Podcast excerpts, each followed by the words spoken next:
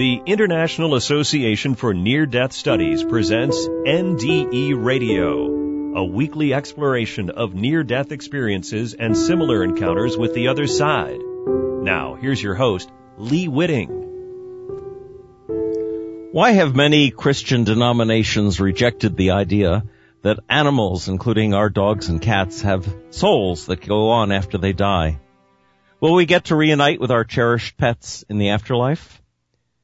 Welcome to NDE Radio, brought to you by the International Association for Near Death Studies. I'm your host, Lee Witting. One of the great sorrows in many of our lives is the fact that most of the pets we come to love and cherish, most often dogs and cats, have short lifespans relative to our own. This means we suffer their loss, even when they live to the ripe old age of 19 or 20, just as we would for any other member of our family circle. The writer William Saroyan noted, everybody has to die, but I have always believed an exception would be made in my case. And we often hope, against hope, the same exception might be made for our beloved cat or dog as well. Our guest on NDE radio today is Linda Anderson. Linda has devoted decades to collecting extraordinary true stories from around the world about the spiritual connections between people and animals. She's been featured in National Wire Service articles, newspapers, and magazines as well as USA Today, The Washington Post, NPR, and uh, The Today Show. She's done hundreds of interviews, including an hour-long radio segment in which Shirley MacLaine interviewed her about spiritual experiences with cats. Linda is a New York Times bestselling author, two-time winner of the American Society of Journalists and Authors Outstanding Book Awards, and recipient of the Governor's Award for contributions as an author to the state of Minnesota. She's a member of the Eckankar clergy and author of the book 35 Golden Keys to Who We, Who You Are and Why You're Here. She has been a speaker and presenter on numerous spiritual topics, including out of body and near death experiences, profound dreams, reincarnation, spiritual guides, and the levels of heaven. Her book tours have taken her to serve as keynote speaker at spiritual seminars throughout the United States and around the world. Linda, welcome to NDE Radio. Hello, Lee. How how are things in Minnesota? Very good. We're having San Diego weather today. uh, Linda, I thought we might begin uh, with your story about uh, the out of body experience that contributed to your amazing career. Yes, uh, it's in my book, 35 Golden Keys to Who You Are and Why You're Here, and it was a, a story that definitely helps me relate to people who have had near death experiences because for me it was similar to that. My I wasn't near death and I wasn't dying, at least not uh, that I knew of until after this experience, but um I was having a, I would call it an out of body experience where I was awake and uh, I wasn't dreaming, but I was out of my body. And um, this occurred when I, right after I had started a new job and I was feeling very exhausted. Just one of those kind of uh, things where week after week I seemed to be getting uh, more fatigued and um, just not able to function. And I didn't know what was going on with me. I you know, went to see doctors and nobody could figure out what was happening. And so uh, early on a Sunday morning, I was uh, going to be giving a, a talk at uh, the Temple of Eck, which is the spiritual home of Eckankar. And it was the first time I had spoken at a worship service at the temple. And I uh, woke up early, and uh, this experience happened. I found myself floating out of my body into an inner world of, of in the inner worlds of heaven and in this, uh, there was a room that I went to where hundreds of people were gathering. They were from all different eras in history. I could tell by the, the clothes they were wearing, and I felt this rush of joy because I recognized them instantly, even though my mind couldn't remember all of their names. And I realized that these were souls that I had spent previous lives with. And there was a friend there who, from this lifetime, um, and she was uh, in her spiritual body in this room, and she greeted me with a lot of love, but there was such sadness in her eyes. And as I stood and looked at all these souls, um, all these uh, that were had gathered in the room, I asked her, "Am I dying?" And she had tears in her eyes, and she said, "Yes." So we held each other and cried, and I said, "You know, I'm not afraid to die. I know it's only the physical body that's going to go, but my husband and my children will grieve for me, and I just feel like I have more spiritual work to do on earth. And just as I said that, a, a young man came to me, and instinctively I recognized him as a spiritual master. He was just absolutely beautiful. His love, divine love, just flowed from him. And I realized that I had studied with him the teachings of the light and sound of God um, uh, in a previous lifetime. Well, this young man took my hand and he he led me to an open door that led to a dark tunnel. And next to the tunnel, there was a bank of blue doors that formed a wall. So inwardly, I, he communicated to me that I was faced with a choice right then between life on earth or life in heaven. And that he said that something was moving through my entire body that would result in my death. So I walked, uh, he said if I walked through this open door, I'd enter the tunnel, and this would lead me to heaven, and I would continue to help to serve spiritually um, in from the heavenly world.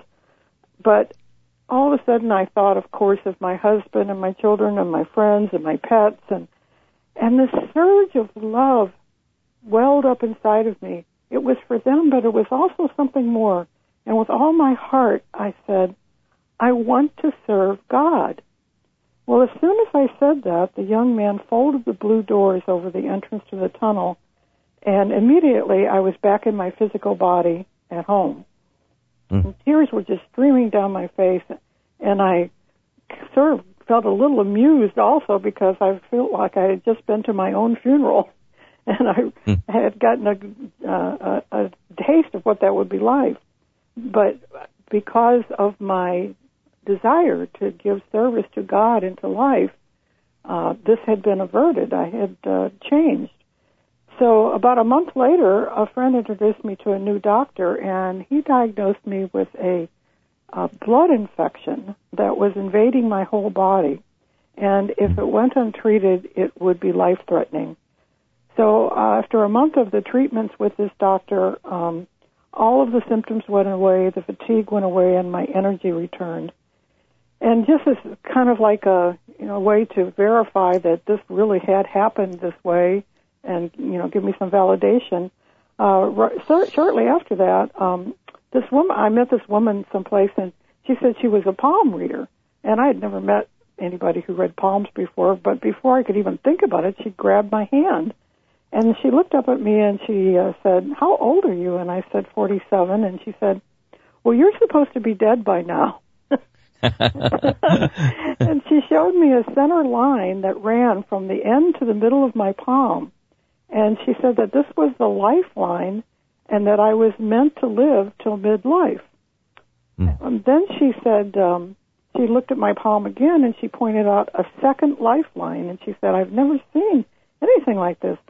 And it ran parallel to the central one that was supposed to end at midlife, went across my palm to the end of my hand, and she said, this line predicts a long life ahead. And I said, wow. good. because I, that was what I wanted, was to be a conscious vehicle for God's love in this world. Would have been interesting to see if she had read your palm before your out of body experience, whether that second line would have been there yet or not. What a great observation. yes, that would have been quite interesting. Public Broadcasting uh, announced the other day um, that a new word has been added to with a British dictionary, and that word is fur baby.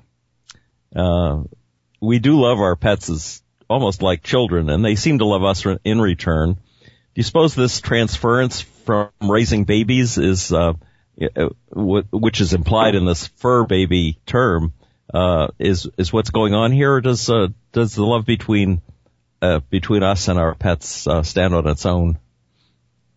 You know, I, it really does. I mean, there was a time, uh, you know, probably a couple of generations ago where pets didn't stay indoors; they were outdoors most, almost all the time, and they weren't members of the family. But now they are, and uh, many people do feel parental towards their pets, and think of them as their fur babies. I'm really glad to hear that's in the dictionary now. that's, that's really good. I, you know, I have a story I wanted to share that that goes along with that, um, and I think it it it gets right to our theme of of animals and the and the afterlife. Um, this is a story from a really wonderful book that I love very much. It's called Spiritual Wisdom on Life After Death by Harold Klemp. And okay. um, so this in, in, this story, there's a very uh, old dog named Zeke, and uh, this man Zeke was his special friend. Zeke was 14 and a half years old, and he was diagnosed with cancer. And of course, as you know, as you were talking about when you were doing the opening, uh, this you know the loss of a pet and all this sort of thing is just like, oh boy, we, do we wish that didn't have to happen. So finally, to, uh, Zeke was in so much pain and so near death that the the man took him back to the vet, and Zeke died in the man's arms. Well, when Zeke le- left his body, the man was able to feel this sense that the, the the soul had just leapt out of that tired old body. And while he was driving home, um, uh, the man's spiritual eye opened, and he saw uh, an Eck master named Prajapati who his special job is to help animals and to take care of animals. And um, Prajapati stood on a hill near a tree, and uh, be, there was a stream of this golden bright sunlight behind him. And then the man saw this beautiful ball of light, and he knew that this was Zeke, his soul, in his soul body. And Zeke was just so full of joy. He was out of that pain-filled bo- body, and in a telepathic voice, he said, Daddy, I'm free. The fur baby, right? yes, right. and he says, Daddy, I'm free. Thank you for all the love. Oh, and, that's uh, wonderful. Isn't it just wonderful? And so, yeah. you know, this was such a wonderful confirmation that this isn't the end and that uh, soul is eternal for humans and for animals. Yes. One of the most touching interviews I've done on this program was with um, a woman named Sheryl Lee Black when she and her dog died in a terrible accident. She saw her dog again and described it as light manifesting itself as dog. Uh-huh. Uh, just a terrific uh, um, explanation, I think, for what's going on there. Do you do you think we'll understand the nature of God's light in our animals uh, only when we cross over, or can we understand it here? I I think that we understand it here because um, as you mentioned when you were reading my bio, uh, uh, my husband Alan and I, we've collected literally thousands of stories from all over the world. And our theme has always been a spiritual connection between people and animals. And one of the stories that we collected was from a woman named Debbie in Washington, and she had a near-death experience. Uh, she actually had, was in such depression and such terrible emotional and physical pain that she tried to commit suicide. And when she did that, she came, she had a near death experience. And in that experience, she met a spiritual being uh, who told her, you know, as, as happens many times in these experiences, that it wasn't her time to go. This spiritual being was standing, keeping her from going into that uh, tunnel and going all the way over to the other side. So when he turned her around to go back to her life on earth, she saw her cat, Missy, at the end of the tunnel, at the other end of the tunnel, basically beckoning her to come back to life. And so she came back to her body and she realized she had all these realizations that people have with near death that they that uh, it's only their physical body that life goes on that there's so much more for them to experience and that it's all about it's all about love and she was letting go of all the pain that had caused her to become suicidal, and she was forgiving herself. So Missy uh, went with her through all of this recovery and healing that she was going through, and then Missy died, and she just missed the cat so much. One day, shortly after Missy died, uh, Debbie was in her car. She was sitting at a traffic light, and all of a sudden she could hear Missy purring. And she turned around and looked, and here was this apparition, Missy, appearing on the seat next to her in the car. Wow. Because she took the time, you know, of course, and was so shocked to see her, she stayed at the stoplight. Had she moved on, there was a drunk driver that had run the red light, And had she was first in line, so had she gone through the stoplight at that time, the driver would have hit her car and probably have killed her as going that fast. So that is an answer to your question. People are having these spiritual experiences with animals who are in the afterlife, and in their near death experiences, they are seeing animals and they are realizing that this spiritual connection is real. Mm. This reminds me so much of a story that I could tell you. Uh, a couple of years ago, one of the conferences we were attending, uh, a man came in, sat down. I was chairing a panel discussion at uh, the IANDS conference, and he he started asking questions about near death experience. And he said, uh, you know, I don't believe in this, but I've gotten a contract to write a book about it from my publisher, and so I want to know about it. And I said, um, well, you know, if you haven't had one and you're not, if you and you've never read much about it, should you really be writing a book about it? And he, but he pers- persisted. So I said, well, you've never had a near death experience, okay, but has anything ever happened to you that you you couldn't really explain? And after his say denying it and saying no for a while, suddenly it occurred to him that he'd had this dog that he really loved.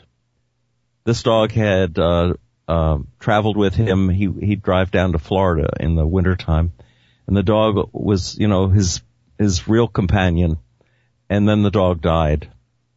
Well, he's he's driving down to Florida this next year, and um, he was falling asleep at the wheel, and he said, and and the car was going off toward an embankment, and all of a sudden he heard his dog bark, same bark that he'd always known was his dog, woke him up and saved his life. Mm. Beautiful. So I said, well, take that story, yeah, take that story, keep that in mind as you're writing your book and you'll begin to understand what's going on here.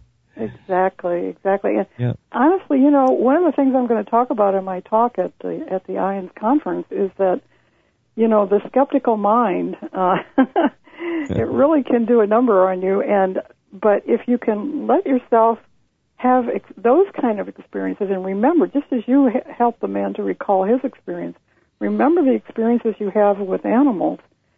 Animals really open us up spiritually because they open our hearts. And it, if you talk to anybody who's had a near death or out of body experience, the, the major thing that they come away with is the love.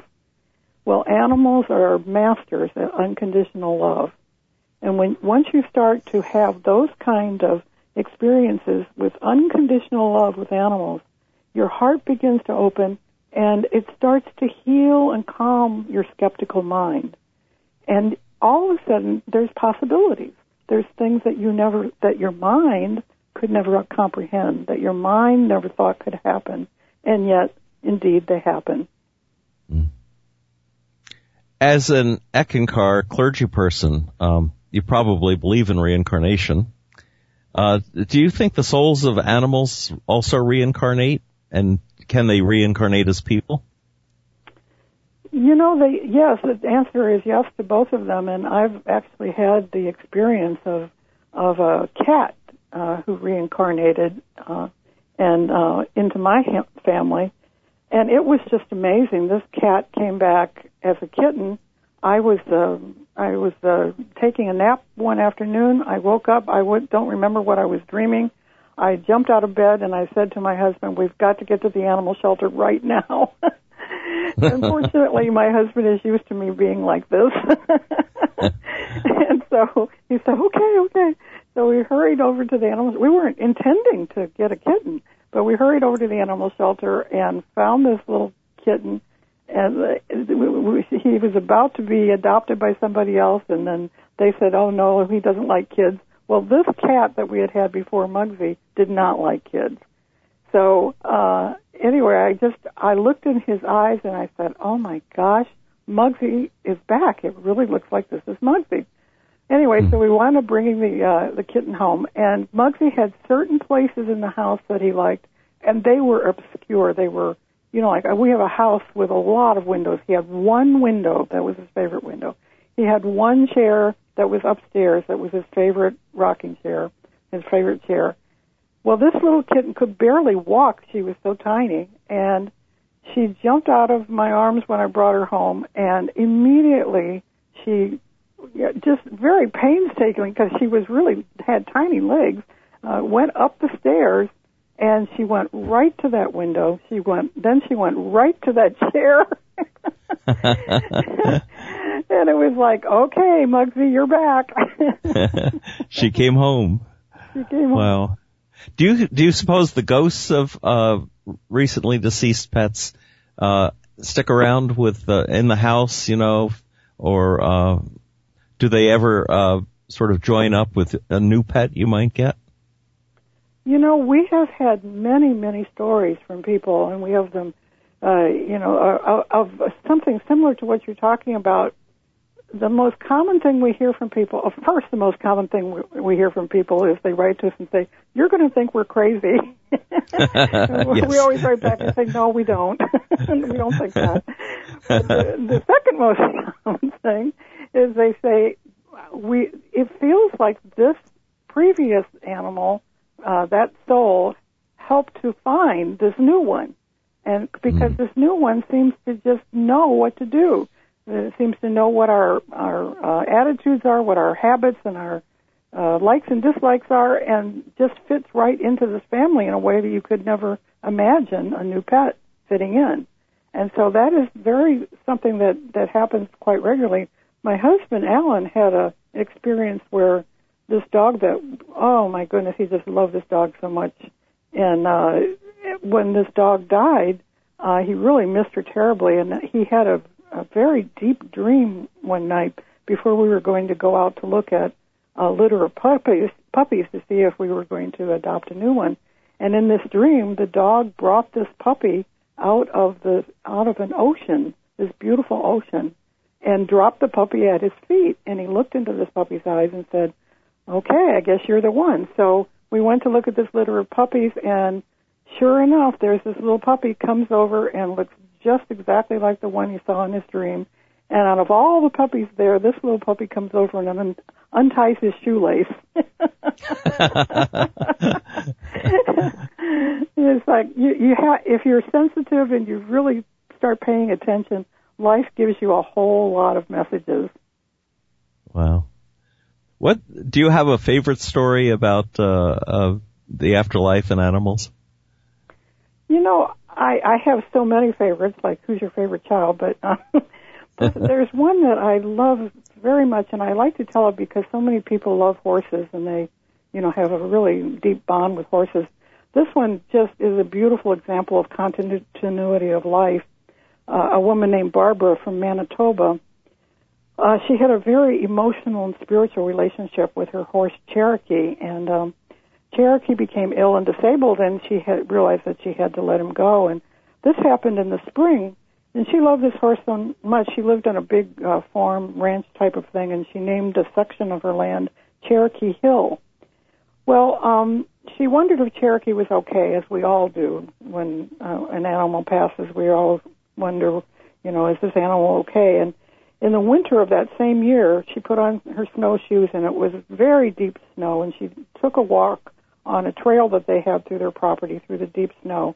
All of a sudden, she hears this bird chirping in the middle of this frigid winter, out in this landscape with no trees, nothing, just this bird chirping. And uh, she looks up, and it turns out it's a chickadee.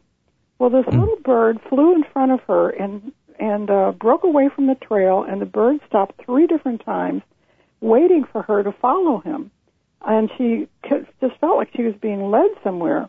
So they got near Cherokee Hill, and the bird almost landed on her shoulder and was just singing insistently and trying to tell her something. And she was so excited when she got home. She was just telling everybody about this bird, but she was really puzzled. Well, the next day she went on a walk with her friend, and she decided, they decided to go to the last spot where the bird had led her. And she looked down, and there was a bird's nest in the middle of the field, no trees around. And uh, she picked it up and put it in her backpack, went back home, took a closer look, and interwoven in this bird's nest was, was the horsehairs from Cherokee. Cherokee wow. had distinctive golden blonde hair and from on his mane and tail and it was unlike any other horse that she had.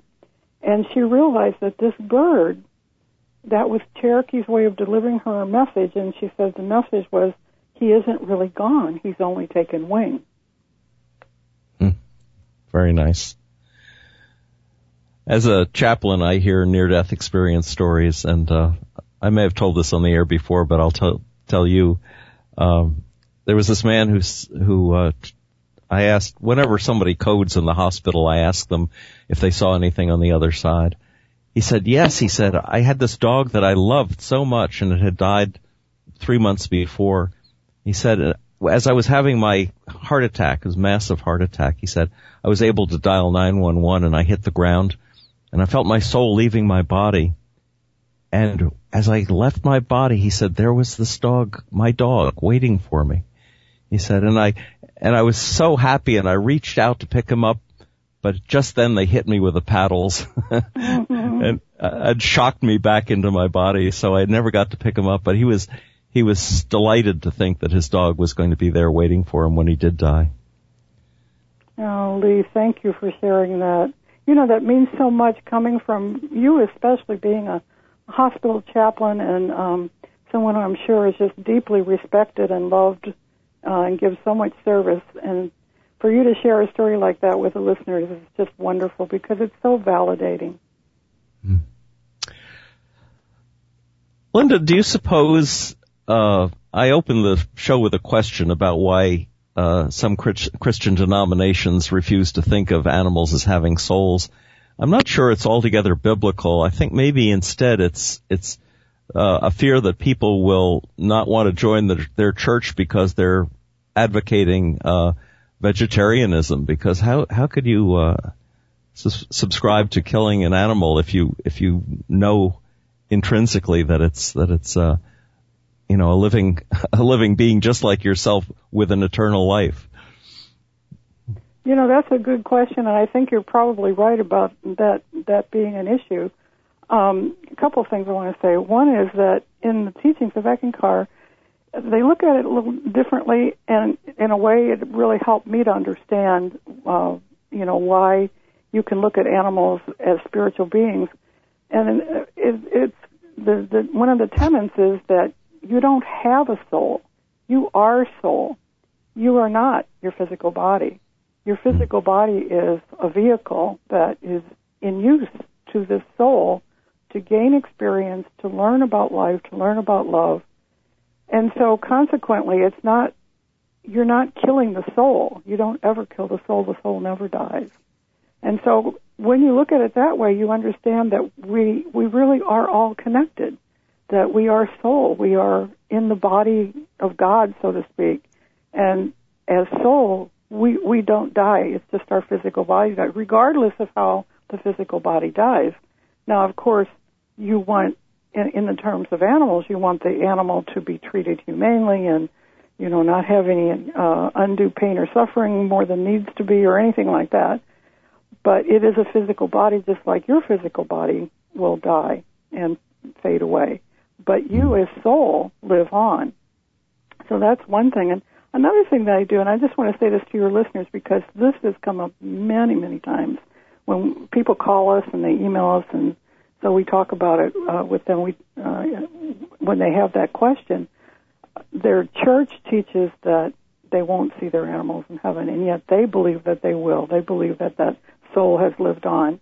And so what we tell them is that if that church or religion brings you comfort in other ways, and this is meeting your spiritual needs in other ways. You know, for so many religions, this is not a big, huge doctrinal point. You can mm. agree to disagree on this point.